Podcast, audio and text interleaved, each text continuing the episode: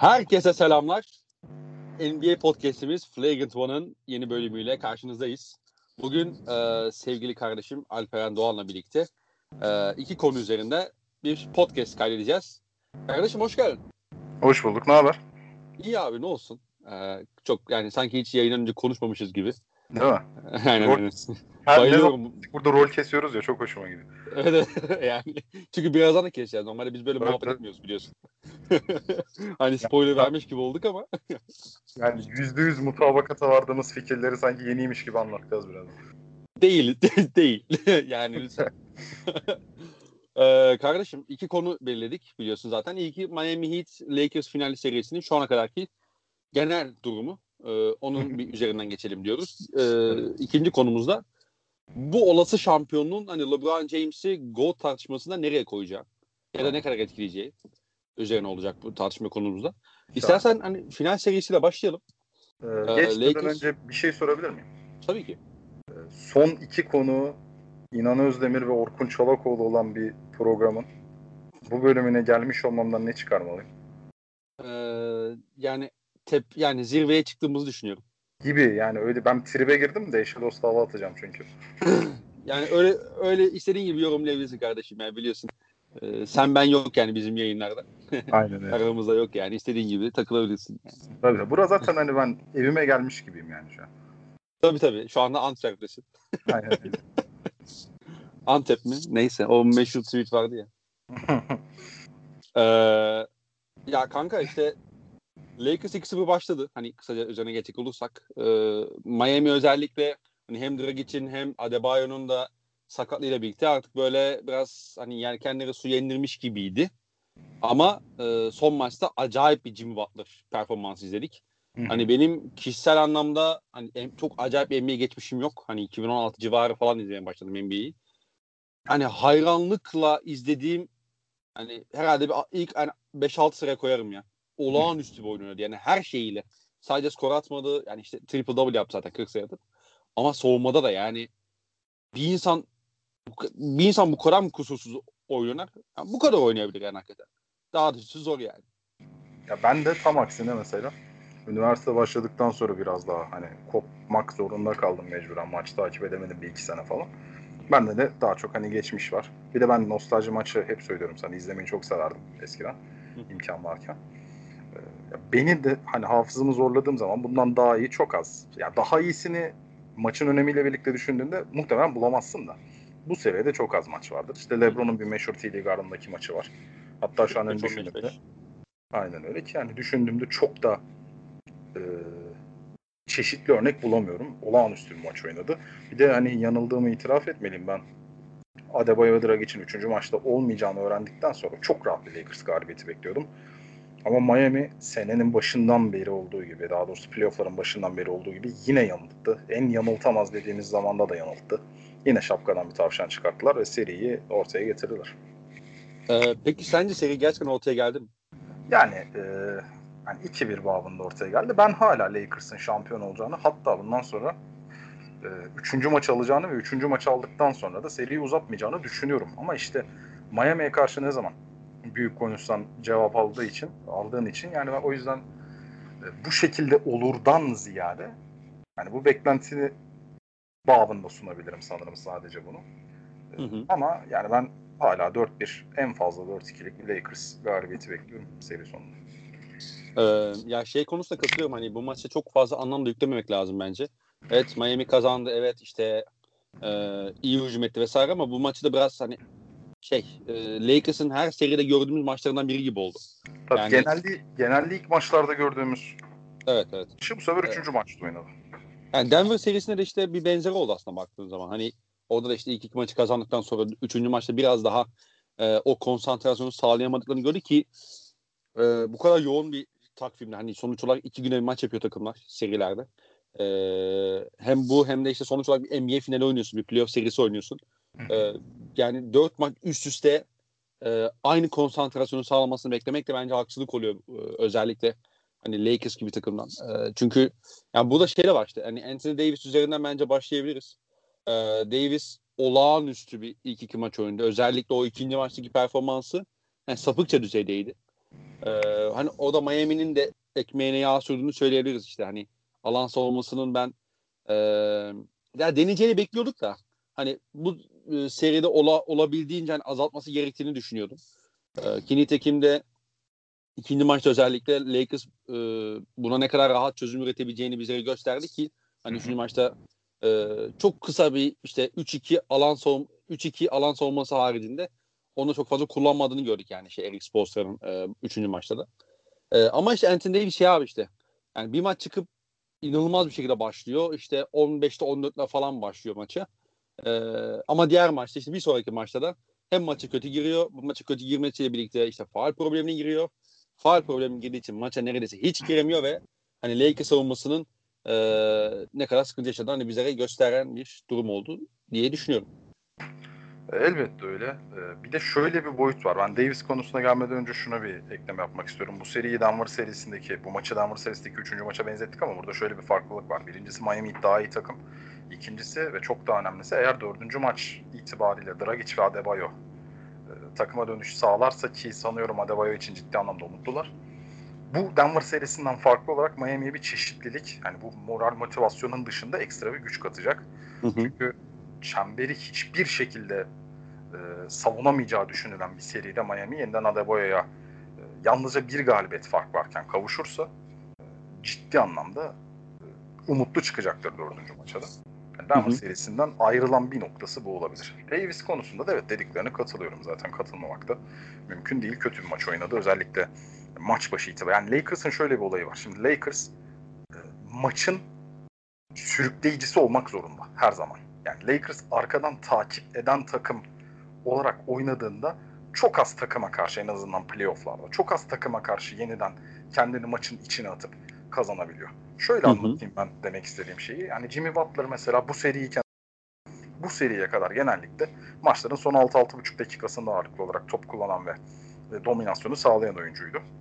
Neden? Çünkü yani bir dakikaya göre rol paylaşımı var ve o dakikaya kadar Miami birçok oyuncusunu devreye sokuyor. Çünkü çok fazla şutörü, çok fazla atıcısı iyi bir planı var. Herkesin rolü belli ve maç sonuna kadar herkesi ısıtabiliyor Miami. Yani Jimmy Butler maç sonunda topu eline aldığında ona yardım geldiğinde Duncan Robinson atar. Yani hem iyi atıcı hem sıcak. Tyler Hero atar. Jay Crowder atar. Ee, işte sağlıklıyken Goran Dragic atar. İçerinde varsa Adebayo atar. Yani herkes ısındığı için Jimmy Butler'ın o birebir oynamaya da pick and roll oynama şansı oluyor ama Lakers'ta çok fazla böyle bir durum yok. Lakers şutla yaşıyor, yaşamak zorunda çünkü LeBron ve Davis dışında bir nebze de Rondo dışında 1-4 arası bütün oyuncuları hücumda şutla var olan. Yani şut soktuğu sürece bir vasfa sahip olan oyuncular ağırlıklı olarak. İşte Morris'ler, Green'ler, KCP'ler. Hatta hani son dönemde Rondo'nun da fark yarattığı maçlar genellikle şut soktuğu maçlar oldu. Yani Lakers o şutu özellikle maç sonunda bulmak ve oyuncuları ısıtmak zorunda. Belli bir dakikadan sonra LeBron'un ve Davis'in kullanabileceği alanlar açmak zorunda. Zaten bu son maçta maç sonunda son birkaç topta Picano çıkışı Lebron'a sürekli ikili sıkıştırma geldi. Lebron pas çıkarttı. Kuzma kullandı atamadı. İşte Caldwell Pop kullandı atamadı. Yani bir şekilde top onlara patlıyor. O yüzden Lakers kazanması için maçı önde götüren takım olmak zorunda. E, Davis kötü başladığında üst üste top kayıpları yaptığınızda bir de üstüne şütörleri devreye sokamadığınızda yani doğal olarak hücumda bir kırıklık yaşıyorsunuz. Ama e, ilk çeyreğin sonunda Lakers aynı ilk başta olduğu gibi aslında skorda yakalamıştı Miami'yi. Burada bana göre fark yaratan olay dediğin gibi birincisi Davis'in hem kötü oynaması hem faal problemine girmesi oldu. E, ikincisi de şu oldu Jimmy Butler o bahsettiğimiz her zamanki hani maç sonu ya da maçın belli bir bölümünü iyi oynayan oyuncu kisvesinden çıkıp ben yani inanamadım gerçekten. 48 dakikanın 48'inde inanılmaz oynadı. Yani şimdi bazı oyuncular vardır. Tabii ki istisnai maçlar vardır da hani kariyerleri aşağı yukarı bellidir. Türkiye'den yakın örnek vereyim diye söylüyorum. Mesela Bogdanovic'i maçın 40 dakikasında aktif şekilde görürsünüz ama Bobby Dixon maçın başını iyi oynar, maçın sonunu iyi oynar. Maçın ortası çok fazla rol alan bir oyuncu değildir tarz olarak. Jimmy Butler da biraz daha Dixon tarzındaydı ama bütün maçı olağanüstü oynadı. Yani çok basite indirgeyerek oynadılar. İşte merkeze kümelendiler, şütörleri bıraktılar. Şütörler atamayınca Butler'a bir kısa perde, üzerine onun yönlendirdiği hücumlar inanılmaz bir istikrar. Ben gerçekten yani amiyane tabirle söylüyorum. Olinik'in performansı haksızlık etmek istemiyorum ama savunma babında söyleyeyim. Pivotsuz oynayan bir takımın Lakers size'ında bir takıma bu kadar üstün geleceğini hiç beklemiyordum. Bu Butler maçı da aynen böyle bir maç oldu. Nasıl? Bir daha alalım. Ya, şey şakamı çöpe attım da kardeşim ya. İşte bu Samsun maçı da böyle bir maç oldu. Hani çaycı falan muhabbeti vardı ya. Ha, Neyse. ben yani yaklaşık bir buçuk saattir seni bekledim. Beynim eridi. Şu anda çok şaka yakalayabilecek durumda değilim. Eyvallah eyvallah. yani ya, şey... 9'da gireriz dedim ve saat 10.30 takdir edersin. İşte 10 küsur dakikada yayında olduğumuz gerçeğini tabii ki burada unutuyoruz. Hadi senin ee, için. ya şöyle e, hani şimdi Adebayo'nun sahaya getirdiği o kadar çok şey var ki hani anlat Tabii. hani bütün bir yayını Adebayo'nun bu takım üzerindeki etkisinden ve işte genel oyuncu kartındaki yazanlardan bahsedebilirsin ama şöyle bir hadise oldu bence Olinik'in yani hem Myers başlaması tabii yani zaten standart hem daha sonrasında Olinik oynamasının şöyle bir artısı var. Sahayı tamamen açabiliyorsun artık. Mesela Olinik e, işte 17 sayı attı ve 17 sayı atarken işte o hani pick and pop oynuyor. O perdeye gelip işte perdeyi fakeleyip işte bu slip screenlikleri işi yapıp işte içeri giriyor. 3 um, sayıya çıkıp fake'ini atıp potaya kadar gidebiliyor. Markif Morris üzerinden turnik atabiliyor. Uh, iyi pasör. Uh, işte handoff oyunu oynuyor vesaire. Yani tüm bunlar o birleşince işte Myers Leonard'ın şut tehdidi vesaire tepeden. Bir ekleme de ben yapayım mı oraya? Tabii ki. Normalde şu anda NBA'in star e, sınıfına giren uzunlarının artık alçak postu top alması çok kolay değil. Çünkü zaten rakipler onlara o noktada top vermemek üzerine kurguluyor bütün savunmalarını ama Olinik'te böyle bir durum yok. Yani Butler devredeyken, Hero tehditken, Robinson tehditken, işte Crowder sağdayken Olinik'e alçak postu top indirebiliyorsun ve orada da bitiriyor. Aynen öyle. Ee, ve hani bunun işte e, çok fazla artısını gördük bence. İşte e, Butler'ın bu seride yani bu maçta özellikle şeyi çok fazla yaptığını gördük. Ki bence burada bir hani Lakers'a da eleştiri de getirebiliriz. Ee, işte çok yani ortada perde bile yokken işte çok basit switch yapıyor işte. Özellikle sağ forvetten e, sürekli isolation oynadı yani. Bunlar şuursuz isolation'lar değildi. Şuursuz birebirler değildi. İşte karşısına e, KCP geldiği zaman sırt dönük oynadı. Karşısına e, işte Markif Morris geldiği zaman birebir işte yüz dönük potaya gitti. Kuzma geldiği zaman birebir yüz dönük potaya gitti. Ee, işte birkaç defa LeBron üzerinden de bitirdiğini gördük. Ve sürekli faal çizgisine gitti. Yani bunlar hep planlanmış e, koçun istediği senaryolar eşliğinde oluşan birebirlerdi ve hep bundan istediğini buldu. E, bence hani işte işte 46 dakika civarında 45 46 dakika civarında oynadı galiba Butler. Hem bu kadar uzun süre oynadı. Hem hücumda neredeyse her şeyi tamamen o yönlendirdi. Hem savunmada inanılmaz bir efor sarf etti. Yani e, tekrar tekrar böyle o performans üzerine düşününce hayran kalmamak elde değil. İnanılmaz bir performans hakikaten. Hani biraz daha maçın içine girmek de istiyorum ama e, biraz bir kere daha hani Butler'ın o saçma sapan performansına bir vurgu yapmak istedim. E, bir diğer noktada işte hani Eric Spoelstra şeyi çok fazla yaptı. Yani zaten klasik bildiğimiz bir şey bu zaten ama e, o handoff oyunlarını normalde Adebayo üzerine oynardın. Normal e, hani Adebayo sağlıklıyken. Bu da şöyle bir farklılık getirdi abi. Bunları Butler üzerine oynadı. Butler üzerine oynarken de önce hep Olinik üzerine ya işte Miles Davis sahadayken Miles Davis üzerine yani rakip 5 e, numaranın savunduğu uzun üzerinden önce bir topsuz perde getirip daha sonrasında handoff oyunu oynadı. Ve bu da Lakers'ın e, çok fazla bocaladığını gördük. Çünkü sonuç olarak işte Duncan Robinson, Tyler Hero gibi isimler o e, şut tehdidini yarattıkları için e, o topsuz perdeyi alıp bir de üstüne handoff oyuna girdiklerinde hani Lakers o 3 sayı çok fazla baskı yapmak e, gereği duydu ve o da çok fazla hani iletişim hatası yaptıklarını gördük. Ya da işte o 3 sayı baskı yaparken pota altında çok fazla e, boşluk verdiklerini gördük. İşte Olinik olsun işte diğer oyuncular olsun vesaire. İşte Eric Spoelstra'nın bu noktada da çok e, hani önemli bir dokunuşta bulunduğunu düşünüyorum e, işin hücum kısmında. Ek olarak bütün bunlarda Robinson ve Hero gibi oyuncuların çok da yatmadığı bir seride oldu. Yani Hı hı. Ee, Robinson'ın maç içerisinde üst üste 3 tane 4 tane de çok kısa sekanslar içerisinde şut kaçırdığı, işte Hero'nun çok dengesiz toplar kullandığı bir seride e, hani bu oyuncuları yeniden tekrar bir maça çıktığında motive ederek belli bir düzen içine oturtmak, yeniden tehdit haline getirmek. Bu oyuncular zaten doğal tehditte. Yani nihayetinde seriyi geçirdikleri e, konum itibariyle hani Danny Green seviyesinde şut attığı maç var mesela Duncan Robinson'ın. Danny Green'in mevcut formu seviyesinde. Yani bu şartlarda bahsettiğin dokunuşları yapmak daha da özel kılıyor. Kesinlikle öyle. Bir de e, hani zaten ya ben ilk maçı izledim. İşte Miami tamam işte iyi başladı vesaire gibi gözüküyor ama o başlangıcın çok suni bir başlangıç olduğunu hissediyorsun. Çünkü e, o normal akışkanlığın tamamen dışındaydı Miami. Hani o, tabii ki çok normal bu arada. Yani sonuç olarak karşında LeBron var. işte Anthony Davis var. ve NBA finali oynuyorsun. Hani Tyler Hero evet kokusuz bir oyuncu. Duncan Robinson evet çok cesur bir oyuncu yine hakeza. Ee, ama o karşısında LeBron'u görünce işte o final maçına çıkınca muhtemelen onlar biraz afalladı. Ama bu maç itibariyle şeyi de gördüğümüzü düşünüyorum ben. Hani onu kırdıklarını düşünüyorum en azından. Ee, bu da serinin gidişatında hani önemli bir faktör olabilir. Hani hoş ama... Lakers'ın ben yine 4-1-4-2 geçeceğini düşünüyorum ama e, Heat'in bu akışkanlığına tekrar kazanmış olması, tekrar buna sahip olmuş olması bu maç için e, değerliydi. Ya kesinlikle. Aslında ben bunu ikinci maçta da sağladıklarını düşünüyorum. Bence ikinci maçta Miami gayet iyi hücum etti. Hı hı. Ee, ikinci maçta üçüncü maç arasında bence iki tane belirgin fark var. Birincisi Lakers hücumda bu kadar kötü değil. Yani bu e, topa baskının savunma kalitesinin ve kaymaların dışında söylüyorum. Saçma sapan top kayıpları ve maç başında çok kötü şut yüzdesi vardı Lakers'ın. Bunun tekrar altını çiziyorum. Lakers şutunu e, maç ortasında yakalayabilecek bir takım değil, maç başında yakalamalı. Kesinlikle ama kesinlikle. Hı hı. E, çünkü hani dediğim gibi LeBron gibi, Davis gibi oyuncular belli bir dakikadan sonra alan isteyecek. Özellikle LeBron. Ve o dakikaya diğer şutörler ısınmış girmeli. Tehdit olarak girmeli. Hı hı. Yani Lakers maç başında şutunu yakalayamadı. Top kayıpları yaptı. Ve bunun dışında da Jimmy Butler'ın acayip bir performansı vardı. Hani bu faktörleri kenara koyduğumuzda ben ikinci maçta da Miami'nin şablonunun, oynadığı oyunun ve hücum kalitesinin aslında üçüncü maç seviyelerinde olduğunu düşünüyorum. İlk maçta da hani o bahsettiğin Miami'nin akışkanlığı esnasında aslında e, skorun karşılığını vermemesi görüntü olarak konusunda ben şöyle bir e, Done ile sana katılayım. Dwight Howard çıktıktan sonra Miami'nin oynadığı, yani oyundan çıktıktan ve Davis 5'e geçtikten sonra Miami'nin ilk iki hücumu ve ilk iki savunması ciddi manada maçı o dakikaya getiren planların dışında ve işlememiş toplardı ki bir tanesinden sayıda bulmasına rağmen.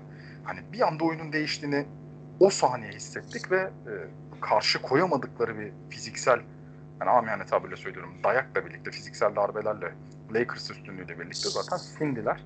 Ve bahsettiğim gibi yani üçüncü maçta ve bence ikinci maçta da bu temasa karşı oynama e, şevki yeniden geldi Miami'nin. Ben dördüncü maçta da öyle olacağını düşünüyorum. Ama işte dördüncü maçta yine hani tekrar söylüyorum Lakers'ın maç başında şutörlerini bulması ve özellikle Davis'i oyuna dahil edebilerek başlaması durumunda benim favorim Adebayo gelse de yine veya Dragic gelse de yine Lakers olacak. Ee, ya üçüncü maçta hani Lakers kısmına geçmeden önce o ikinci maçla alakalı şöyle bir ekleme yapmak istiyorum. Ya da ikinci maç, üçüncü maç arasındaki farklardan birine.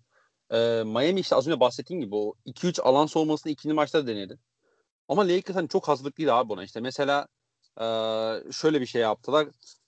Anthony Davis atıyorum işte serbest atış çizgisini o high post bölgesini çıkartıp Dwight Howard'ı da bu dunker spot dedikleri bölgeye yerleştirip aslında pot altındaki oyuncunun hani Anthony Davis'e rotasyon yapmasına da engel oldular. Çünkü biliyor ki Anthony Davis çıktığı zaman hop çok basit bir şekilde alley pasıyla Dwight Howard'ı bulacak mesela. Onun dışında işte hem Anthony Davis'in hem LeBron James'in bu e, savunmanın arka hattında çizgideki yani işte e, köşedeki ve e, pot altındaki oyuncunun arasında çok fazla pozisyon aldığını gördük. Hatta onların gerisinde bile pozisyon aldığını gördük. Oradan da işte kat beslediğini ya da işte e, işte içerideki oyun ekstra pas vererek işte içeride veren oyuncuyu bulduğunu gördük. Yine LeBron'un birkaç defa e, bu alan savunmasına karşı e, alan savunmasının işte zay- zayıf bölgesinde topun e, olmadığı bölgede birkaç defa yine kat be, e, oynamak istediğini, kat e, ile sayı bulmaya çalıştığını gördük. Yani birinde isabet oldu, birinde de çok kötü bir pas geldiği için o kat sonuca dönüşmedi. Rondon'un çok kötü bir pası vardı. E, böyle bir ekleme yapmak lazım. Yani ondan hem ondan vazgeçti Miami hem de abi bence özellikle Lakers de Anthony Davis ve LeBron yani aslında bu diğer oyuncular için de geçer ama bu oyuncu topu daha fazla domine ettiği için özellikle buna da gördük. Ne zaman topu yere vurup potaya gitmeye çalıştılar ya da ne zaman bir switch'ten sonra mismatch yakaladıklarını düşün, e, düşünseler e, Miami Heat'in özellikle işte Butler'la, Jay Crowder'la, Iguodala'yla hem alanı çok iyi kapattığını gördük. Alan, pota altını.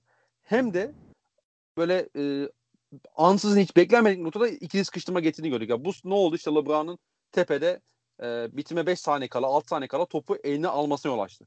Tabii tabii yani Lakers'ın e, Lakers'a karşı sahip oldukları kısalık dezavantajını aslında burada ayak çabukluğuyla avantaja çevirdi. Evet evet. İşte ne oldu? İşte LeBron işte dünya kadar top kaybetti. Mesela bu yaptığı top kayıpların içerisinde işte bu e, Heat'in o alanı e, beklenmedik anlarda işte özellikle LeBron o kafayı gömüp potaya gittiği bölümlerde işte yaptığını gördük ve LeBron da zorlandı. İşte Anthony Davis posta top almaya çalışırken Ee, hem Miami orada topa baskıyı çok iyi yaptı. Dolayısıyla bu pası biraz geciktirdi. Pas geldikten sonra da e, yine özellikle e, tepeden çok iyi yardım getirerek Anthony Davis'in de e, afallamasına yol açtılar. Ha bir de Lakers kısmına da gelecek olursak yani 3. maçı toparlamak açısından söylüyorum. Abi Miami Heat'e karşı tamam işte 3. maç evet 2-0 öndesin. Yani, Okey olabiliyor ama Miami Heat'e karşı odağını kaybedemezsin abi. Topsuz oyuncuda odağını kaybedemezsin. İlet, iletişim e, sorun yaşayamazsın yani. Yaşadığın zaman işte böyle böyle çatı çatı e, boş üçte yiyorsun ha işte. Çat, kolay öyle. turnike yiyorsun yani. Aynen öyle. Üstelik Miami Heat'e karşı ben düşük vitesle savunmaya başlayayım. Maç içerisinde yükseltirim gibi bir opsiyonum da yok. Çünkü Miami çok kolay şekilde ritmini... Bundan, bundan zevk alan bir takım yani. Isıtan, aynen öyle. Bundan zevk alan ve bir anda farkı açan ve daha sonrasında kendini kovalatan bir takım. Yani senin maça zaten çok kararlı başlaman lazım. Lakers'ın maça ortak olarak değil başladığı tek maç aslında ikinci maçtı. Birinci maça da iyi başlamadılar. Yani kolay çevirdiler daha sonrasında ve büyük bir dominasyon kurdular ama işte her zaman böyle olmayabiliyor. Yani siz e, üçüncü maçta birinci maça benzer bir başlangıç yapıp daha sonrasında benzer şekilde yakalayabiliyorsunuz ama rakibiniz aynı kalmayabiliyor. Rakibiniz bu sefer temasa karşı silmeyebiliyor. Rakibiniz de bu sefer anormal top oynayan bir battır çıkabiliyor ortaya. Veya siz ilk maçtaki gibi işte Davis'e tepede topu verip Crowder'ı geçsin, turnikeyi atsın gibi bir e, basitlikle sayıya gidemeyebiliyorsunuz. Yani Lakers'ın hani dördüncü maçta ve serinin bundan sonraki bütün maçlarında aslında maça başlarken mesajı vermesi, kararlılığı eline alması lazım. Bir de yine üçüncü maç için ben bir ekleme yapayım. Lakers e, maçın kader anlarında, kritik anlarında ki ben bunu tekrar altını çiziyorum. Ben bunu ilk yarıda okuyorum özellikle Lakers maçlarında. E, dipten de şut yani kötü şut atmasının dışında bulduğu şutların da çok düşük bir kısmını dipten buldu. Bunu şunun için söylüyorum. Ya Miami genellikle bütün takımların Lakers'a yaptığı gibi merkeze kümelendi. Yani mantıklı olan da budur. Davis'in LeBron olan bir takıma karşı yani sizin de yapacağınız budur. Dipten şutör bulduğunuz zaman ki birinci maçta ağırlıklı olmak üzere ikinci maçta da bulmuştu bunu Lakers. İster istemez rakip savunmayı bu oyun hani psikolojik bir boyutu var. Disiplini bir noktaya kadar koruyabilirsiniz işler istediğiniz gibi gitmediğinde rakip savunmayı ister istemez genişletiyorsunuz. Genişlediğinde de hani şu basitlikte sayılar bulabiliyordu Lakers. Rondo'dan içeriye e, düz bir pas iniyor yüksek postaya faal çizgisine Lebron'a.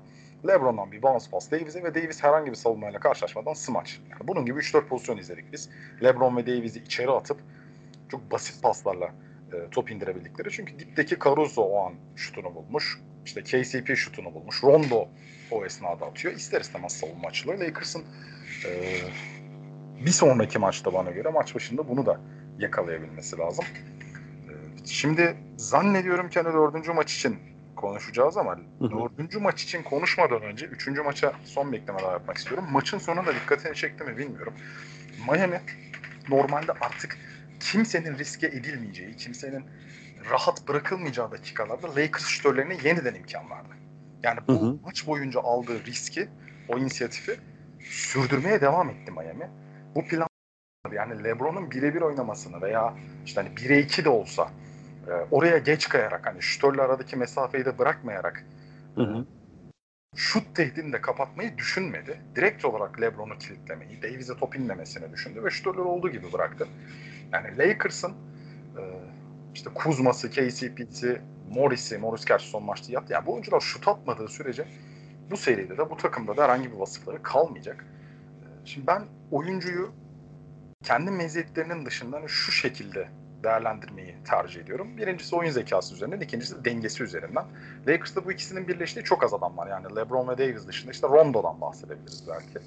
Biraz Caruso'dan bahsedebiliriz. Ee, şimdi siz savunmada bu kadar temaslı, bu kadar yüksek, bu kadar sert oynamaya çalışırken oyun zekası çok yüksek olmayan ve dengesiz adamlarla oynayıp çok fazla faal yapıp Miami'nin zaten yukarıdaki ritmini bir de faal çizgisine göndererek desteklediğinizde e, hücumda da şut atmadığınızda otomatikman hedef haline geliyorsunuz. Yani Lakers'ın forvetlerinin ve kısalarının e, bu takımda hücum anlamında kötü atma gibi bir e, opsiyonu yok. Çünkü bunu tolere edebilecek başka meziyetlere sahip değiller. Rondo ve Caruso'yu kenara koyarak söylüyorum. Hı hı. Bu dört maçta yine onların performansı da belirleyici olacak. Ee, ya şöyle son bir ekleme yapayım ben bu maç özelinde. Abi Butler'ın mesela e, ya yanlış olmasın hemen bir yanlış bilgi de vermeyeyim. Abi Butler bu maçta 14 defa çizgi gitti. 14-12 tamam Şimdi Butler'ın 14 defa çizgi gitmesi demek Lakers'ın ve buna da yüksek isabet bulması tabii de. Lakers'ın o özellikle ilk iki maçta bulduğu geçiş hücumlarını bulamaması demek. Yani onları da öldürdü mesela Miami. Yani e, ilk iki maçta biz ne gördük abi? Lakers işte çok iyi savunma yapıyor, kaymaları çok iyi yapıyor vesaire. Miami kötü bir şuta kalkıyor ya da işte boş şutu yani 3 sayı bulamıyor. Yani isabet bulamıyor. Hop LeBron rebound aldıktan sonra işte Anthony Davis çok çabuk koşuyor. LeBron çok çabuk koşuyor. İşte ve ya Anthony Davis erken post pozisyon alıyor ya LeBron gidiyor turnik atıyor ya da işte Rondo topu aldıktan sonra işte boş şutörü buluyor. Mesela Butler'ın bu kadar agresif şekilde potaya gitmesi e, özellikle o işte bahsettiğim o planlanmış isolation'lar üzerinden e, oynaması Lakers'ın da o istediği açık alanı bulamamasına yol açtı ve hani bu da e, belki de hani Anthony Davis'in maça girmesini belki de işte o şutörlerin e, kendini bulmasında hani e, olumsuz yönde etkilemiş olabilir yani engellemiş olabilir diye bir ekleme yapmak istedim. Tabii tabii yüzde yüz katılıyorum. Ee, geçelim mi dördüncü maça? Abi ben çok hani az önce de bahsettik işte biraz aslında ama ben e, bayağı şey bir Lakers bekliyorum. Maçın başından o tonu belirleyen o mesajı veren bir Lakers bekliyorum. Hani erken bir çift haneli sayıyla hani fark yakalayabilirler. Hani sonra da Miami yakalayabilir Lakers. Onda bir sıkıntı olacak. Hani o bir sıkıntı değil. Ee, ama o maç başına işte herkesin ritme girerek başladığı işte Lakers'ın savunmadan güç aldığı bir e, ilk çeyrek izleyebiliriz bence. Özellikle maç özellikle maçın ilk 6 dakikası, 5 dakikası. E, bu da Miami'nin e, ona ne kadar hazırlık olacağı, ona ne kadar e, cevap verebileceği bence çok kilit olacak yani maçın gidişatında. Ya kesinlikle öyle ama yani Lakers ben de sert bir başlangıç bekliyorum ama dediğim gibi hani az önce de bahsettiğim konu dengesiz oyuncusu çok fazla olduğu için biraz hani yine maç başında nasıl şut atacağıyla belirleyici olacak. Yani açık sahada sen bahsettiğim faal problemi var. O yüzden yani Lakers'ın tam anlamıyla güvenemediği, her maçta aynı istikrar alamadığı oyunculardan, atıyorum 4 oyuncudan iki tanesinin, üç tanesinin aktif olarak performans vererek başlaması gerekecek. Ben de mantalite olarak maç başında daha sağlam, daha sıkı, daha sert bir Lakers ve özellikle de Davis bekliyorum son maça göre. Yani LeBron'un zaten hani belli bir standartta oynayacağı aşikar artık. Ama tartışmaya gerek yok bu adam. Oynuyor yani 2011'den beri herhangi bir final maçında ben bariz kötü LeBron performansı hatırlamıyorum. Cleveland'dan artık ayrılma kararı aldığı dönem dönemi kenara koyarak söylüyorum. Ee, yani o adam zaten topunu oynayacak. Bence Davis de devrede olacak bu maçta. Ee, ama burada işte yine hani Adebayo konusuna geleceğiz. Adebayo'nun varlığı bana göre hem planlar bağlamında hem maçın gidişatı bağlamında çok şey değiştirebilir. Adebayo sahadayken Miami zaten maç başlarında yüksek enerji koymayı çok seven bir takım. Yani çok eforlu oynayan ve bu eforun çok önemli bir kısmını maçın başında oyunu kontrol altına alabilmek için kullanan bir takım. Adebayo sahada olursa Davis'i yeniden e, devre dışı demeyeyim de tam olarak hani e, ritim dışına çıkartma ihtimalleri doğabilir. Çünkü hani ben aynı beşte tekrar olacağını zannetmiyorum ama Davis son maçın çok önemli bir kısmını yani böyle Mark Cannon gibi oynadı. Hani bir noktadan sonra o faulleri aldıktan sonra tamamen temaslardan kaçıp kendisini uzak mesafe şutörü gibi tanımladı ve önemli bir kısmında kaçırdı, hata yaptı veya şut bulamadı. Savunmasını inanılmaz etkiledi bu. Kesinlikle etkiledi. Ee, hani Adebayo olursa yeniden bu şekilde Davis'in yani biraz da sinir uçlarıyla oynayıp e, devre dışı kalmasını sağlamak için ekstra bir plan çizebilir Miami. Onun varlığının belirleyici olacağını düşünüyorum. Ha ben o Adebayo olsa da dediğim gibi Lakers galibiyeti bekliyorum ama bahsettiğim dominant başlangıcın onun varlığı ve yokluğu ekseninde çok fark yaratacağına inanıyorum. Ee, ya benim dördüncü e, maçla alakalı Miami'de kestiremediğim noktadan biri şey aslında. Hani ilk maçta da bunu biraz gördük ya. İşte o konferans finali aldıktan sonra hani sanki iş bitmiş gibi davrandılar. Yani böyle inan o anın büyüsüne çok kapıldılar bence. Ben bu maçta da bu maçın sonunda da o havayı aldım açıkçası. Yani işte Tyler Hero bir basket faul atıyor böyle işte bir değişik bir şey böyle bir e, hani bir tough guy bakış atıyor falan böyle tamam mı? Yani biz yapmamız Butler, gerekeni yaptık moduna gelmekten bahsediyorsun sana. Gibi gibi yani işte Butler işte LeBron'a karşı işte dönüp you're in trouble işte, pro, işte şu anda sıkıntısınız falan demesi. ya 2-1'e geldi abi sen önde değilsin bir de yani. 2-1 geridesin şu anda. Bana sanki Miami hani bulunduğu o anın büyüsüne çok çabuk kapılıyormuş. Hani tamam biz alacağımızı aldık e, havasını giriyormuş gibi geldi. E, bunu sıkıntılarını bence ilk maçta gördük. Hani bu maçta yine benzer bir sıkıntıyla başlarlarsa ve hani Lakers işte bu maçı iyi başlayıp işte bahsettiğimiz beklenti, beklediğimiz o başlangıcı yapıp e, alıp götürürse artık 3-1'den sonrası yani geçmiş olsun. Abi şöyle herhangi bir takım için olsa dediğine katılırdım ama Miami için tam katılamıyorum. Çünkü bu takım daha önce e, bu psikolojik eşiği çok fazla açtı. Çok fazla açtığını gösterdi. Yani aslında Miami Pacers'ı geçtiği anda, ilk tur geçtiği anda beklentiyi karşılamıştı. Yani hı hı. Milwaukee serisinde gelen Miami zaferi ekstraydı. Milwaukee serisinde Miami'nin maç kazanması da ekstraydı mesela. Hani o seride de bu tarz bir görüntüyü görmüştük ama Miami ertesi maçı çıktı gene kazandı. Sonra bir daha çıktı gene kazandı. Bir kaza kurşunu verdi. Beşinci maçı gene kazandı. Yani neredeyse süpürüyordu sezonun. Yani MVP'nin olduğu takımı ki hani e, detaylarını kenara koyuyorum baktığınız haftalara. Hepsini kenara koyuyorum. MVP'nin olduğu takımı e, iyi bir düzen, iyi bir savunma takımını neredeyse süpürüyordu. Sonra Boston Celtics serisine geldi. Celtics serisinde elense kimse Miami için başarısız demezdi. Çok iyi başladılar. Celtics yeniden bir ihtimal doğurdu. Orada tekrar vurucu oldular. Ya o bahsettiğin hava var ama bence bu hava Miami'yi biraz besleyen ama bu havaya o bahsettiğin seviyede hiç kapılmadılar abi. Ya bu kadar kapılmadılar tabii ki ama şöyle bir şey var. Ben hani Miami özelinden söylüyorum. Benim aldığım izlenim, benim aldığım hani vibe derler ya şu anda tam karşını bulamadım. Hava, elektrik. Hava. Ee, benim aldığım izlenim Miami'nin bununla kendini bitirmesinden ziyade bununla kendini besleyip daha da yükselmesi üzerine. Bir de mesela hani Butler'ın kurduğu cümle eğer e, yanlış hatırlamıyorsam Butler'ın dediği kadarıyla hani maçın içerisinde veya ilk çeyreğin sonunda olsa gerek LeBron'un aslında Butler'a söylediği cümle ve Butler maç sonunda bunu cevap olarak veriyor ki hani öyle bir performanstan sonra da normal değil. Yani bir değil de şu, tabii bir de şu var. Mesela hani seriyi kötü geçiren bir yani standartların altında geçen kötü atan bir Duncan Robinson var mesela. Ee, dördüncü maçta Duncan Robinson'ın atarak, iyi atarak başlaması demek bir anda Miami'nin maç içerisinde kendisine hem özgüven tazelemesi hem oyunu başka bir noktaya getirebilmesi demek olacak. İşte Tyler Hero'nun üst üste 2-3 şut sokabilmesi bu anlama gelecek. Oynayabilirse ki hani sanıyorum durum hala sıkıntılıymış.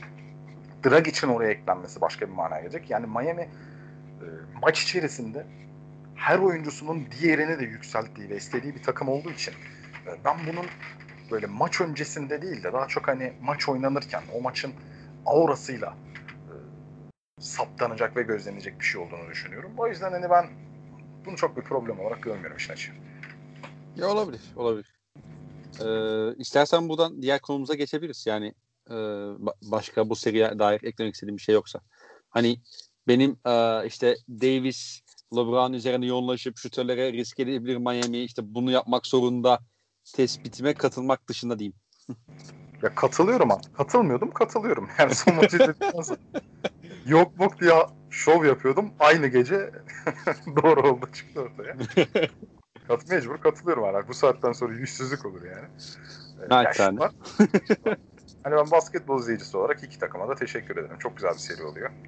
Yani... Ben bir Miami taraftarı olsam hakikaten yani dünkü maçtan sonra hani ya ben bu seriyi kaybetsem yani seriden alacağımı aldım derdim açıkçası. Ya tabii ki bu seride hiçbir maç almasan da Miami taraftarı olarak bu seneden alacağını aldın. Hatta Miami taraftarı olmana da gerek yok. Çünkü Miami şöyle bir takım.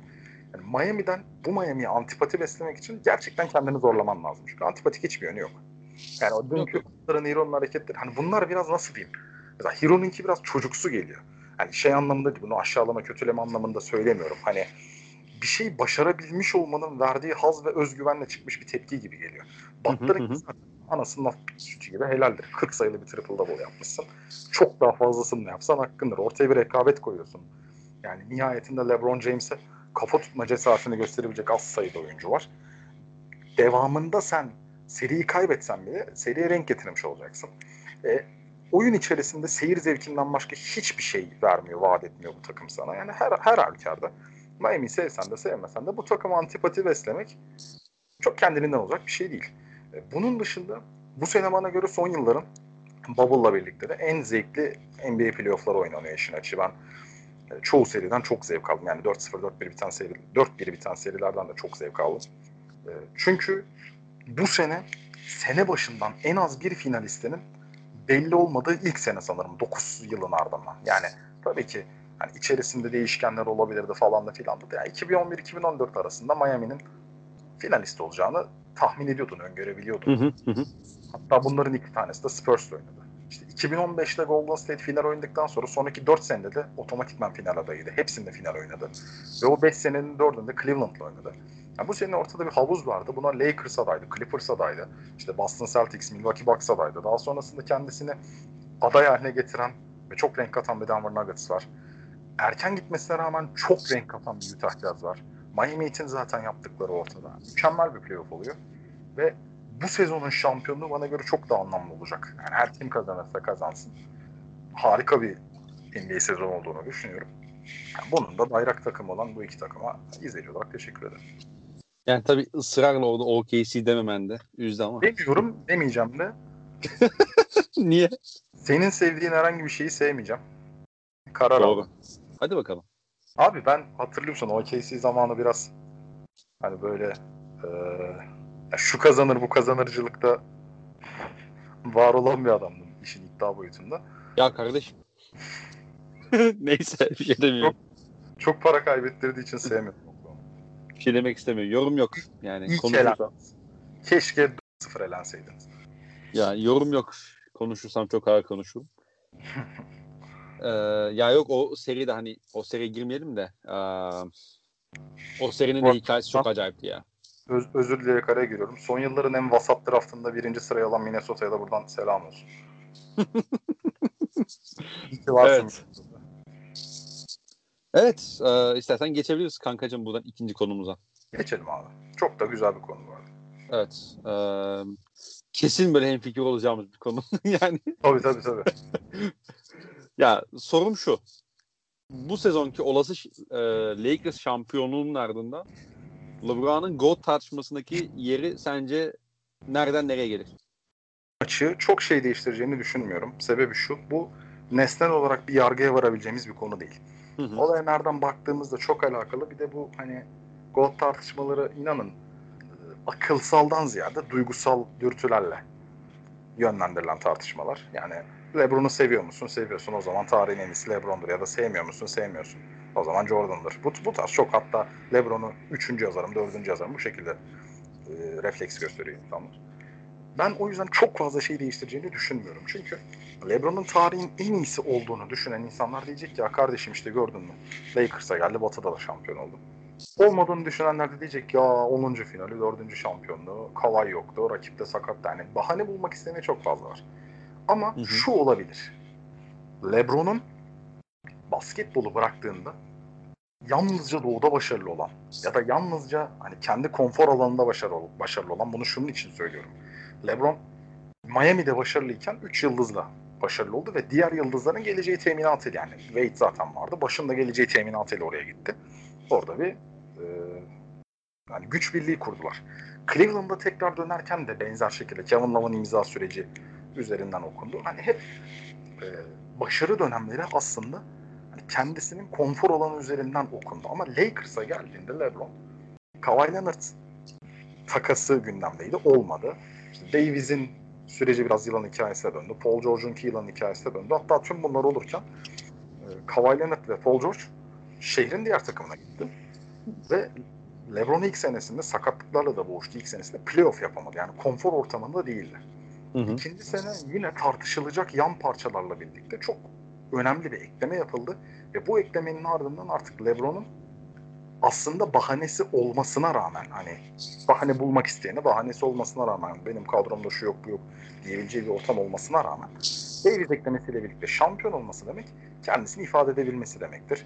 İşte batıya sadece film çekimi için gittiği gibi saçmalıklardan sıyrılması demektir. Gördünüz mü bu adam yalnızca doğuda başarılı olabiliyor cümlesinden sıyrılması demektir. Yani LeBron'un kendini daha farklı şekilde ifade edebilmesini ve kariyeri bittiğinde en azından kendisi açısından çok önemli bir madalyonu boynuna asmasını sağlayacak bence. Ama hani bu sene LeBron şampiyon oldu diyelim. LeBron'un en iyi olduğunu düşünen yine düşünür, düşünmeyen yine düşünmez bence. Çok küçük bir kesim etkiler yani. Ee, yani sen peki bu noktada neredesin? Biraz da buradan gidelim. Ya ben şöyle. Şimdi ben LeBron James'i beslediğim nefretle lise hayatını geçirmiş bir insan olarak söylüyorum. Ben 2015'te çok büyük bir LeBron fanına döndüm ve tabii ki hani bu işe senelerde biraz da duygusal bakıyorum.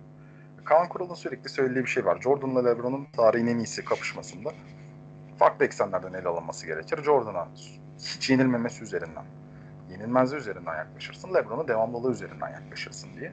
Hani burada neyi ele alacağımız konusu biraz farklı. Ben o yüzden hani içinde bulundukları ortamlar, ortamların farklılıkları, buna rağmen başarı ve performans süreklilikleri gibi etmenlerden e, yola çıktığımda işin açığı hani LeBron'u kendime daha yakın görüyorum. Ama bunun hani Michael Jordan gibi bir efsaneye de tabii saygısızlık olmasını isterim de ya. Çok da sanırım o konuda. yani, Zannediyorum o konuda çok da hassasiyetim yok. İsterim abi LeBron bence. Yani Michael Jordan o kadar kırıldı ki şu anda bu söylediklerini. yani. Buradan dinliyorsa selam olsun. Tabii tabii. Yani numarası bayağı ünlü, ünlüler geçidi gibiydi o malum gecede. Yok mu onun numarası falan da ya beyler. bir yazalım be. Abi şöyle bir şey var. Ya bunu çok fazla da aslında tartışabileceğim bir ortam yok ya. Yani şunun için Jordan'ın oynadığı dönem ben mesela sürekli şey görüyorum. Jordan'ın oynadığı dönem NBA'yi görseniz of ya bence şu, ben izledim. Sonradan izledim. Bence şu an daha zor. Ciddi manada daha zor. Ama şöyle bir şey var. Şu anda da mesela hani süperstarların çok fazla birlikte oynadığı, e, takımların çok daha komple olduğu, oyuncuların ve oyunun çok daha geliştiği bir ortam. O zamanın zorluğu ayrı, şimdinin zorluğu ayrı. Hani kıyaslamak dediğim gibi hem nesnel sonuç vermeyecek hem de biraz duygusal yaklaşımın üzerinde cevap veremeyeceğiz. Hani ben LeBron diyorum ama ben dediğim şey de kanun değil nihayetinde. LeBron'u sevmiyor olsam belki cevabım değişecekti. O yüzden hani bunu da göz önünde bulundur. Ama hani LeBron'un bu noktada böyle bir hedef olduğunu zaten biliyoruz.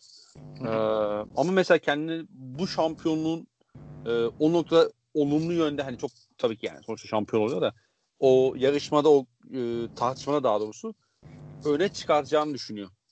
Ben, yani öyle bir izlenim var bende. Şöyle hani, söyleyeyim. LeBron bence o da bu hani bu e, sezonki şampiyonun üzerine o anlatı üzerine hani o tartışmada adının daha da fazla hani böyle ne, ne derler e, ciddi manada konuşulmasını anılmasını isteyecek. Ya dediğim gibi yani sonuç olarak bu gol tartışmasının bir sonucu yok çünkü bu biraz nereden baktığına bağlı oyuncuya olan e, yaklaşımına bağlı oyuncuyu ne kadar kendine yakın hissettiğine bağlı ama e, hani LeBron'un bu şamp bu sezonki şampiyonlukla birlikte e, oradaki hani o anlatıyı kullanmaya çalışacağını düşünüyorum ben. Bence şöyle bir içinden şey geçiyorduk. Ulan Clippers'ı eleseydim diye getiriyorduk. yani ya ya Doug Rivers ne yaptın? Bizi bitirdin be. Ha, bizi bitirdin be. E, evet, evet elerdi yani. O, bir ondan da diyorum ben. Hani elerlerdi. Kesinlikle elerlerdi. Ben serinin içerisinde dedim ki hani 3-1 falan oldu seri dedim yani Clippers'ın Lakers eleme şansı yok. Ha, sonra seri döndü ayrı konu da. Ee, hani e, e, o şeyi görmedik. O maç eşleşmeyi Hani LeBron'un iş, bu sezonki şampiyonu o noktada çok e, önemsediğini düşünüyorum. Ya tabii tabii. Şöyle bir şey var. İki noktaya değineceğim. Birincisi e, objektif bakabildiğiniz zaman bence Clippers'la eşleşip elememiş olması yani LeBron'un bu playoff performansından çok da bir şey götürmeyecektir. Çünkü nihayetinde Clippers'ı eleyen takımı sildiler sağdan. Altına vurdular, geçtiler yani. Ee, şöyle bakılabilir olaya. İşte karşısına rakip gelmedi. Hani Denver'la oynamakla Clippers'la oynamak aynı şey değil. Bunlara da katılırım da şu var herkesin zorlandığı rakiplere karşı, herkesin problem yaşadığı rakiplere karşı siz fazla zorlanmadan geçiyorsanız bu da sizin hani herkesten ayıran çok güçlü özelliklere sahip olduğunuzun göstergesidir. Bu bir. E, ikincisi de şu. Şimdi LeBron'un 2016 şampiyonluğundan sonra şöyle bir tehlikeyle karşı karşıya kaldığını düşünüyorum ben. Bir misyonu kalmamıştı. Çünkü Miami'de şampiyonluk kazanmak için gitti. 4 sene, 4 final, 2 şampiyonluk güzel. Sonra Cleveland'a döndü ilk sene bana göre muazzam performans gösterdi. Mesela çok underrated'dır onun kariyerinde. Yanında Irving ve Love yokken Delavedova ile iki maç aldı. Üçüncüyü de alabilirdi. Çok iyi performans gösterdi. Olmadı. Ertesi sene 3-1'den döndü. İşte Cleveland This is for you şovu. Her şey mükemmel. O biraz LeBron'u hani misyonsuz hale getirmişti. Los Angeles Lakers şampiyonluğu, Los Angeles Lakers kariyeri o anlamda onun için bence başka bir nokta. Çünkü bu şampiyonluk hem onun işte tarihin en tartışmasındaki yerini en azından kendisini ifade edebilme açısından farklı kılacaktır.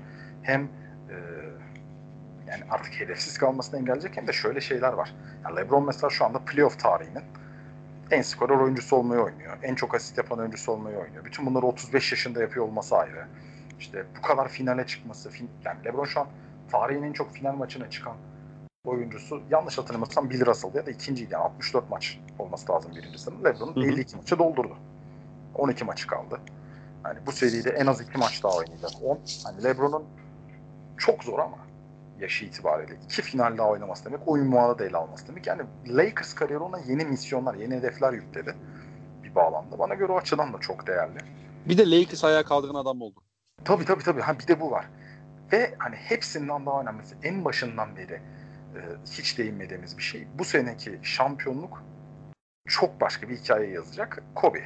Yani Evet, Kobe'nin evet. acı kaybının olduğu sene Kobe'nin eski ezeli rakibi, yeni muazzam dostu LeBron ondan aldığı bayrağı taşıyıp şampiyonluğa götürür ve hani bu şampiyonluğu Kobe'ye armağan ederse çok yüksek ihtimalle değil NBA dünya spor tarihinin en duygusal ve en e, nasıl diyeyim hani duygusallığın da ötesinde karizmatik Güçlü, karizmatik. karizmatik baskın anına tanıklık etmiş olacağız. Yani tüm bunlar bir araya geldiğinde bu seneki şampiyonluk bir şampiyonluktan fazlası olur LeBron için. Mesela hani Finals MVP Davis olur falan ben onların da çok önemli olduğunu düşünüyorum. Ama kas, bayağı kasıyor. Katılıyorum bu arada bak. Şu an şu anki yani eğer kazandıkları maçlardaki görüntüyle devam ederse Davis olur. Ama bunun da çok önemli olduğunu düşünmüyorum. Çünkü hani bu şampiyonluk LeBron'un Kobe'ye hediye ettiği ve e, Los Angeles Lakers'ı ayağa kaldırdığı şampiyonluk olarak tarihteki yerini alacaktır. Hani olaya şöyle de bakabiliriz. Tamam Davis çok önemli bir oyuncu, inanılmaz bir partner. Mesela LeBron'un en iyi partneri Wade mi değil mi tartışması vardı geçen sefer. Çok fazla Wade cevabı gördüm. Ben Davis olduğunu düşünüyorum.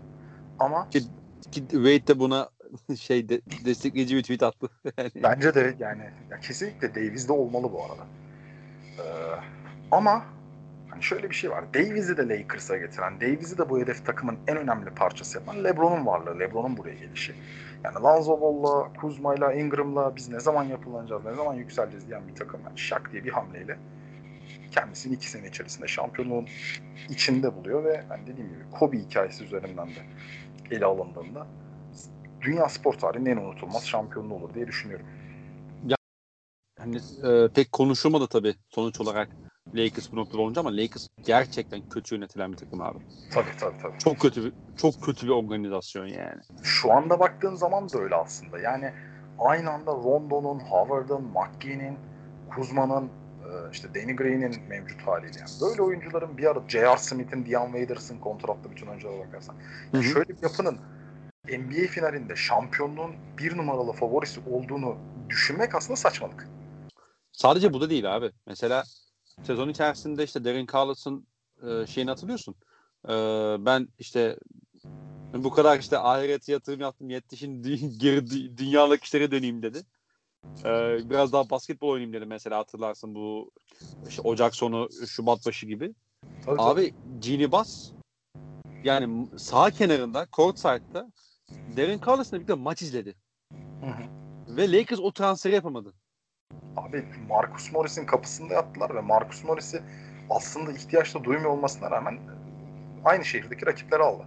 Yani bunlar önemli göstergeler aslında. Abi o gün de dedim. Yani ben ben dedim demek istemiyorum ama o gün de dedim. Clippers'ı almayın dedim. Çünkü Clippers'ın ihtiyacı değil. Abi gerçekten gereksiz ya. Çünkü Tamamen tamamen Lakers almasın diye yapılmış bir hamleydi. abi işte bu bu tarz transferlerin yani tutmadığını görüyoruz abi işte yıllarca gördük işte Alper Potuk'ta gördük. Yani savunmacıda Evet, gördük. yani, Çok fazla Aziz Yıldırım yani Hatta ileri gidiyorum. Hani bu 2009-2012 arası Florentino Perez transferleri. tabii tabii. Abi hangisi işledi yani? Hangisinden yeterli düzeyli katkı aldın sen hocam yani? Yani e, hani işin şeyi bir yana hani Jerry West'ten yani şey bir şey açıklaması yapmadın kaldı ya. Bak sağ notuna oturmayı buldu de, de- demediğin kaldı yani. alır yedek oturturum demedim. yani evet. Abi şöyle. Yani hani az No- önce number 12 atla hesabından. gibi. az, az önce bahsettiğim oyuncu grubun ne olduğu yani en iyi ikinci ve üçüncü kısasının yani Rondo ve Caruso olduğu bir takımın aslında şampiyonluğa oynaması gerçekten saçmalık düzeyinde saçma. Yani LeBron ve Davis'in yani elini eteğini öpmeleri lazım tabii ki. Ha, çok önemli performanslar geliyor. Rondo bence çok istikrarlı oynuyor. Markif Morris ciddi katkı verdi playoff boyunca. Ki hani Lakers 120 seviyelerinde de şut atan bir takımdı. Ee, bana Hı hı. göre hani hala herkese göre performansı sıkıntılı olmasına rağmen aslında Danny Green'in de maçların belli noktalarında savunmada ve bazen hücumda katkı verdiğini görüyoruz. Yani Adebayo'nun üstünden iki floater attığı maç vardı mesela. Ama bu kadro takımın kalanına baktığımız zaman çok yüksek bir fizik gücü ve LeBron'la beraber oynadıkları zaman iyi günlerinde tamamlayıcı özellik gösterebilme e, kabiliyeti vaat etse de iyi bir kadro değil. İyi kurulmuş bir kadro değil. İyi bir kadro Hı hı. değil. Hı Yani. hı. Bu takımın şampiyon olması demek gerçekten senin süperstarların çok üst düzey demek. Tabii tabii. Ya bu arada hani sen az önce iyi bir noktaya değindin. Ee, onu pek konuşmadık seride ama hani Frank Vogel işte yan parçalarının hücumdaki biraz rolünü de arttırmak istiyor gibi geliyor bana. Hani Tabii tabii kesinlikle. işte Danny Green olsun, KCP olsun. Hani biraz bunların da işte yani maç içinde belki iki pozisyon, üç pozisyon ama topu daha fazla yere vurmalarını işte daha fazla işte hani ikili oyunda bir şeyler üretmesini falan istiyor. Ee, rakip sormaya biraz daha saldırabilmek için muhtemelen ama hani onda işte- önemli bir şey olduğunu düşünüyorum. Ufak bir eklemeydi ama bence e, kritik bir ekleme olabilir. Yani bir Çok önemli. olabilir. Çok önemli çünkü yapamadıkları senaryo son maç. Yani Evet, yapam- yaptıkları senaryo ilk maç. Aynen öyle yani. Yapamadıkları senaryoda son maç oynuyorsun. Davis kilitlendiği anda işte LeBron alan bulamıyor. Şütörlerin zaten atmıyor. Bu oyuncular topu yere vurmuyor. Vursa da bir şey çıkartamıyor. Ne yapıyorsun? Ondan sonra Kuzma'nın aldığı yerden dönüp sokmasını bekliyorsun. O da bir sokacak, üç kaçıracak. Hani aynı şeyleri tekrar tekrar izleyip duruyorsun. Yani son mesela maçın son 3 dakikasına giriyorsun. Fark 6, maç hala ortada. Ya bakıyorsun LeBron 8 metreden kaldırmak zorunda. Ya da Kuzma ilk paralel pasta topu çembere atmak zorunda. Neden? Opsiyonsuzsun. Açamamışsın hiçbir şey. E, hiç geriden gelen takım akılcılığında, geriden gelen yaklaşan takım akılcılığında oynamıyorsun. O yüzden mecbur yani KCP de vuracak, Danny Green de vuracak. İşte Caruso bana göre iyi bir çember bitiricisi. Bulacak yani içeride bir katla veya Hı hı. işte hani hücum reboundu sonrası savunma dengesinin bozulduğu bir anda sayı opsiyonu oluşturacak. E, Rondo bazen oyunun merkezine girecek ki Rondo mesela çok fazla boş orta mesafe atışı buldu playofflar boyunca. E, bunları sokması gerekecek. Yani ekstralara mecburen ihtiyaç duyacaklar. İlk maçta mesela her, LeBron her takım gibi ama yani aslında. Tabii her takım gibi ama onlar için daha daha fazla. Çünkü yani mesela Miami'ye bakıyorsun çok iyi kurgulanmış bir oyun düzeni, harika bir koç ve bunun yanında e, gerçekten herkesten verim alınabilen bir e, yapı var. Dragic Adebayo yokken Lakers'tan maç alabiliyorsun ama Lakers bir Davis'in vasat performansını kaldırabilecek bir takım değil. Bu hale gelmek için ekstra parçalardan her zaman katkı almak zorunda. İlk maçta mesela LeBron oturdu ve hiç problem yaşamadan oturdu dakikalarda. Kesinlikle. Ee, peki hani soruya tekrar dönecek olursak aslında. e, LeBron ha. Yani 10 kere de sorsan LeBron diyeceğim. Sorma. Hayır, hayır, hayır. Yani katılmıyorum. Katılmıyorum, katılmıyorum. Ka- katılmamanı umursamıyorum LeBron. Yani senin sevdiğin hiçbir şey sevmeme kararı aldım ben de. o yüzden Forza Miami diyorum ya. Onur Neyse. diyorum. Dağlı. Göğsünde şeref madalyası diye taşırım bu cümleyi. Biliyorsun eee, yani geçen seride ben çok para kaybettim falan gibi içi böyle. Eee, abi ben bu şeyde bir hani eee, şöyle söyleyeyim. LeBron bu şampiyonluğu alırsa ben ciddi ciddi çok ciddi bir kesim yani bu medyada özellikle eee, hani insanların kendi aralarındaki muhabbetinden yani dost meclisindeki muhabbetinden de öte medyada çok ciddi bir kesimin LeBron tarihin en iyisidir tartışmasını başlatacağını düşünüyorum. Çünkü hani hem bunu konuşabilecekleri bir ortam var. Hani bir işte sen Kobe'nin vefatından sonraki yani e, o işte Lakers'ın ka- kazanacağı olası şampiyonluktan bahsedilen sonuç olarak daha bitmiş bir şey yok en nihayetinde. Seri 2-1'e geldi. E, ama hem de şu da var abi. Hiç kimsenin daha önce kazanmadığı bir şampiyonluğu kazanıyor Le- şey LeBron. İşte virüs nedeniyle maçları oynatamıyorsun 4 ay. Sonra geliyorsun bir bubble ortamında e, işte seyirci yok vesaire hiçbir şey yok. Böyle bir, bir antrenman sahasında falan şey yapıyorsun. Bambaşka bir atmosfer yani. Hani çok şey klasik muhabbetini yapıyor ya işte bazı işte NBA'deki bazı yorumlar işte hani seri oynarsın işte kendi yatağında işte deplasmanına dönüp kendi yatağına yatarsın işte biraz daha farklı şey olursun. Seyircinin atmosferi olur vesaire. Ya buna da hiç faydalanam faydalanamadı mesela. Tamam diğer takımdan da faydalanamadı ama hani burada mesela işte belki Clippers'ın bundan etkilendiğini söyleyebilirsin. İşte Bucks'ın belki etkilendiğini söyleyebilirsin vesaire. Hani o Yok, ben- enerjisini o şeyi de alamadı yani. Bambaşka bir Abi ben bambaşka bir kafada oynadılar. ben diğer takımların Lakers'ın varlığında ve mevcut formunda bunu söyleme hakkının olmadığını düşünüyorum. Çünkü Lakers bu playofflar boyunca kimle eşleşirse eşleşsin ev sahibi olacaktı. Yani Doğru. ön- önüne gelen karşısına çıkacak her takıma karşı sağ avantajı olacaktı ve Lakers bile sağ avantajı olmamasına rağmen mevcut formunda ise diğer takımların bunu bahane olarak kullana, kullanabileceği görüşüne katılmıyorum. Kullan, kullanmamalılar yani. Kullanırlarsa bana biraz komik gelir. Çünkü hani bahsettiğim gibi sizinle oynadığında sağ avantajını eline alacak takım tamamen bundan arınmasına rağmen şu anda finalde ve şampiyonluk adayı. Ee, ek olarak da şunu söyleyeyim dediklerinin e, e bu pandemi Ben bunu rakip, bu arada rakiplerin bunu bir bahane olarak kullanması için söylemedim bunu. Hayır hayır anladım ben seni. Yani senin üzerinde... benzeri yok yani böyle bir şampiyonun. Doğru doğru. Öyle, Şöyle bir şey var. Mesela bu pandeminin aslında tek etkisi seyirciye, tribüne, işte deplasmana da olmadı. Yani normalde Hı. takımlar atıyorum bir sezonu dört farklı hazırlık e, planıyla geçiriyordur diyelim ki. Nedir bir tanesi? Yaz dönemi ve sezon başlangıcı. ikincisi işte Christmas, son, e, Noel sonrası. Üçüncüsü All Star hafta sonundan sonrası. Hani her takımın vites değiştirdiği, oyun değiştirdiği dönemeçler bunlar. Hı Dördüncüsü playofflar. Şimdi buna beşincisi ve daha önce işi benzeri olmayan bir şey geldi. Yani siz senelerdir playoff yapmıyorsunuzdur mesela. O sene playoff yapmışsınızdır. Senelerdir playoff'a nasıl hazırlanıldığı hakkında tecrübeniz yoktur ama etrafınızda ve geçmişinizde bunun örnekleri vardır. Buna göre hareket edebilirsiniz ama pandemi öyle değildi. Yani şu anda bambaşka bir fiziksel yük, bambaşka bir gidişat. Mesela Lakers çok düşük viteste girdi. LeBron inanılmaz kötü girdi babama. Evet. Zaman açtı kendini. Bana göre akıllıca da davrandı. Hani bu süreci de iyi yönetti Lakers. Heat de öyle. Heat mesela bence hatta Lakers'tan bile belki daha iyi yönetti. Ya.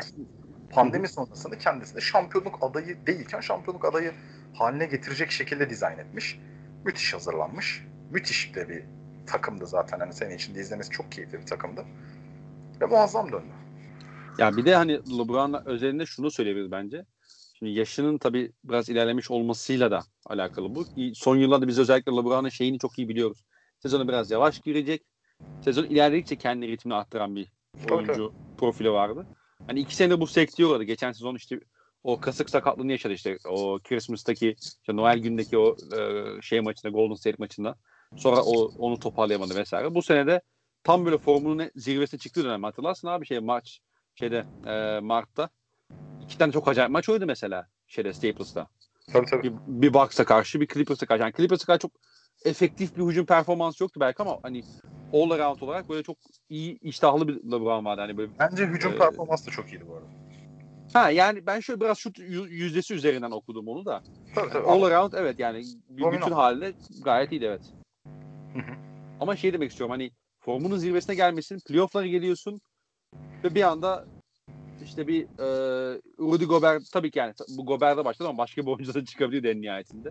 Tabii. Bir anda Rudy Gobert işte koronavirüs tespit ediliyor ve lig orada iptal ediliyor sezon ve ondan sonra ne olacağını nasıl şekilleneceğini bilmiyorsun. Ve vücudunda bambaşka bir yani tek aradan bu bilinmezin içerisinde hani playoff'lara sezonun sonuna hazır etmen gerekiyor. Bu da çok hakikaten özel bir şey yani. yani 4 aylık ara belki belli açılardan hani iyi de gelmiş olabilir yani özellikle yaşını almış bazı oyuncular için ama LeBron'un o şeyini de bildikten sonra hani o sezondaki kendi açısından yaptığı o planlamayı bildikten sonra ayrıca de bir saygı duyuyorsun tabii yani. Ekstra bir saygı duyuyorsun bu, tabii, bu seviyeye tek çıkmasına. Duymamak da mümkün değil. Bir de hani son olarak bu seneki şampiyonluk gol tartışması falan konuştuk diye söylüyorum. Bu seneki şampiyonun şöyle de bir önemi olacak. Lakers bu sene şampiyon olamazsa gelecek sezon muhtemelen daha iyi bir Golden State.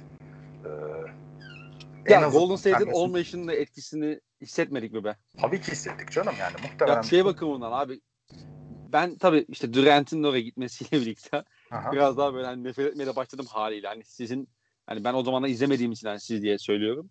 İşte senin lise döneminde Miami Heat'teki algı bende biraz Golden State'te olmuştu.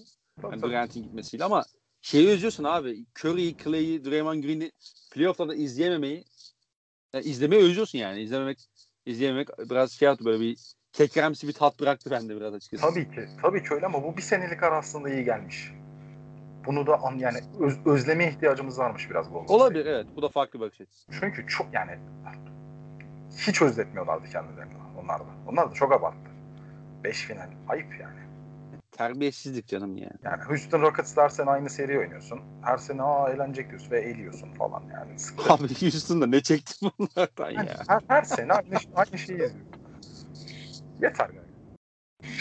Abi şöyle bir şey var. Mesela hani gelecek sene çok daha muhtemelen motive bir kavayla birlikte iyi parçalar ekleyebilirlerse en azından yönlendirici falan bulabilirlerse Clippers işte dönüş ihtimali olan Golden, Golden State daha e, kendini hedefte hissedecek. Yani Hayward'ın durumları sanırım biraz orada belirleyici olacak. Bir Boston Celtics. Yani seneye yine aynı Yeni bir OKC. Tabii. İnşallah. Yani draft'ın birinci sırasını almış bir Minnesota. Tabii tabii. Yani. Yani Saldır Minnesota. Neyse. Aha. Ya Hem e, yine çok fazla çeşitli rakiplerle eşleşeceksin. Hem zaten hani bu sene şampiyonluğu kaybetmen demek mental açıdan birçok anlamda geri düşmen demek. Hem de Davis'in durumu için belki belirleyici olabilir. Yani Lakers'ın bu sene şampiyon olması lazım. Ya mesela bu sene şampiyon olamamak Heat'ten hiçbir şey eksiltmez ama Lakers'tan çok şey eksiltir. Bunun da bilincindeler bence. Tabii tabii. Yani bu sadece LeBron için ya da Anthony Davis için de geçerli değil. Tabii tabii. Yani bu sene Ya, mesela- yan parçalar için geçerli yani. Tabii tabii yani final serisini kaybettiği senaryoda Miami Heat gelecek sezon için motive olacak. Lakers çökecek. Ciddi manada çökecek. Katılıyorum. Katılıyorum yani. Bahsettiğin sebepler artı hani e, işte Lakers'ın zaten hani çok sağlam bir şey yapısı da yok. Hani e, ne derler bu supporting cast diyorlar işte hani yan parça işte rol oyuncuları şey de yok. E, Tabii tabii. kadrosu da yok en nihayetinde. Yani işte Lakers- LeBron yaşlanmış. Lakers'ın mesela daha. şu, şu sene bir Shane hediyesi yok mesela. Oklahoma serisini oynayan, o ikinci Spurs serisini, pardon ilk Spurs serisini oynayan Shane hediyesi yok mesela. Evet o karaktersiz Tabii tabii. serinin gidişatını O, o ulu insan yok yani. Oklahoma'yı parçaya gömmüş o insan yok. Kardeşim. Neyse. Neyse. O seriye de dönmek istemiyorum. İkinci maçta Kevin Durant'e yapılan o açık faulü maç sonunda vermeyen hakemleri de buradan kınıyorum tekrar. Ama aslında ben bir gün sadece o seri üzerinden podcast çekmek istiyorum seninle. Tabii ki konuşabiliriz. canım. Pekala. Oklahoma'nın kaybettiği herhangi bir maç üzerinden de olabilir. Olur olur. Yani, Yani. çok çok of yani çok fazla podcast yaparız o zaman da. yani başarısızlıklar silsilesi. Ya Her- Scott Brooks. Allah seni bildiği gibi yapsın birader. Bu nedir ya? Allah kardeşim. Dedim ya benim en, se- en sevdiğim insanlar mesela Scott Brooks. Ayrıldığından beri Durant. Ayrıldığından beri Paul George. Golden State serisi 6. maçı Durant mesela. Gibi gibi. O tarz, o tarz yani. Çok seviyorum ben böyle insanları. Abi neyse. Yani yorum yok. Sırt sırtıma Oklahoma'lıyı bağlayın. O meşhur fıkranın. Yani Benden ne istedin be adam? aynen. Se- sevmiyorum. neyse neyse. Yorum yok dediğin gibi. Biz bunu kendi aramızda bilahare tartışırız. yani ye- birazdan yayını kapattıktan sonra, kaydı kapattıktan sonra. 5 dakika sonra bunu konuşuruz. Kardeşim peki e, bence dolu dolu bir yayını e, kaydettik. Bir, bir saati bulduk. E, tadına da bırakalım. Hani BJK podcastine de döndürmeyelim şimdi bunu. Yani inşallah kimseyi de sıkmamışızdır. Eğlendirmişizdir. Tabii yani bizi bu şekilde dinlemek biraz garip gelmiş olabilir. Yani özellikle seninle aramızdaki muhabbeti bilen insanlar için de. Ya da işte diğer podcast'i dinleyen insanlar için de ama Bizim biz bunları da yedi- yapabiliyoruz. 7 dakikadan fazla ciddi kaldığımız tek ortam bu oluyor. tabii tabii yani kesinlikle kesinlikle. Biraz da ciddiyet dedik ve böyle bir yayın e, kaydettik. Böyle podcast kaydettik. Umarız hani siz de keyif almışsınızdır. Yani klasik bir cümleyle bitirelim. Biz çekerken çok keyif aldık. E, Buram ağzına sağlık. Teşekkür ederim. Eğer beğenmediyseniz de geri dönüş yapmayın lütfen. Tabii ya da ya da beğendik diye yani yalan geri dönüşe de Tabii okeyiz tabii. yani. Yani hiç moral bozmaya gerek yok değil mi? Tabii tabii yani kendi aramızda keyif yani bir podcast yapıyoruz abi sonuçta ki biz bizeyiz yani çok şey yapmaya da gerek yok diye düşünüyorum ben hani kalp kırmaya da gerek yok diye düşünüyorum. Şey diyeyim mesela bu çocuklar Dünyanın bir ekran- hali var. Efendim? Deyinken bu çocuklar ekranlarda olmalı diyeyim mesela. Evet özellikle Gamucum için bunu diliyorum. Ee, ya Cem Dizdar. Neyse be. Eyvallah. Bunlar hep Lakers analizi göndermediğimiz için miydi? Neyse. ee, buradan Emre Kahveci olması Şu an, şu an cebime gelen şu an cebime gelen mesajı okumak istiyorum. Hani Cebine gelen. Okey. tabii tabii bak nasıl, nasıl bir ortamda NBA konuşmaya çalıştığımızı anlasın insanlar diye. Kanka Fener Pelkas'la Adem'iyi almış. Ne diyorsun? Galatasaray'da ligde havlu attı gibime geldi. Bak şu ana kadar her şey normal değil mi? Son mesaj. Borsadan 6000 bin lira Fener hissesi aldım. Yayını da bence bunun üzerine kapatabiliriz. Yani Emre, Emre Kahvecioğlu. Biz neden sağ içinde kalamıyoruz? Bu yüzden işte. Neden futbol akademiye yazı yazmıyoruz? neden yazamıyoruz? Bu yüzden. Yayının bir noktasında bu bilgi fışkıracak böyle. Fenerbahçe bir yatırım tavsiyesidir. Aynen öyle. Abi öpüyorum seni. Ben de, ben de.